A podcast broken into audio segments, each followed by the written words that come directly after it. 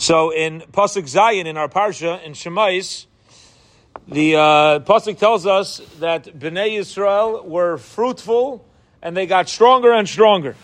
So in the in the safe in the set of Chumashim Aznayim LaTorah from Reb Zalman Sorotzkin, he brings down an incident where an enlightened Jew, one of the Maskilim, came to his father-in-law, Reb Lazer Telzer, and he tells his father-in-law that he's willing to accept all the stories written in the Torah.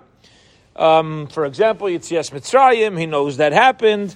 However, you know, the, whatever the Chachamim say and the words of Medrash and Gemara, that's all an exaggeration. There's no way it really happened.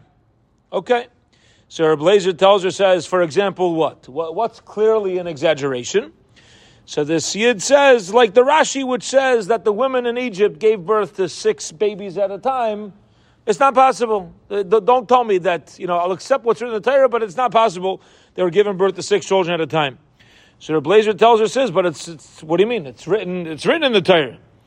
He says, where does it, where is it written in the Torah? I thought it's just the Rashi quoting the Midrashim. He says, no, if you look in Bamidbar, in, in Perek Aleph, Posuk Mem Vav, the Torah tells us that there are 603,500 Jewish males between the age of 20 and 60. Now, counting the population that's younger than 20 and the population that's older than 60, we can assume it's at least double. Yeah, you'd agree, right? People are living at that time to at least 80 years old. So if it's 20 to 60, that's only 40 years. So you go from zero to 80 just by men. You're talking an approximate amount of 1.2 million. Now, that's just males. Later on in Bamidbar, in Parak Gimel, Pasuk Mem Gimel, the Torah says how many Bechorim were there? How many firstborns? The Torah says there were 22,273 firstborns, which means 1.2 million people at minimum there were 22,270 firstborns. He says, Lafiza, according to this number, each woman had to give birth to at least 54 children, according to the Pasuk.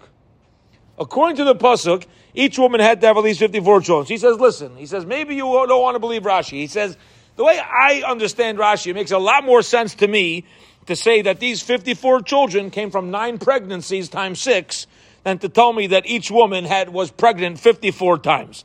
And if you want to tell me that the, where the Chazal are coming from is outlandish and it has no shaykhs to the Torah, he says you just have to learn how to learn.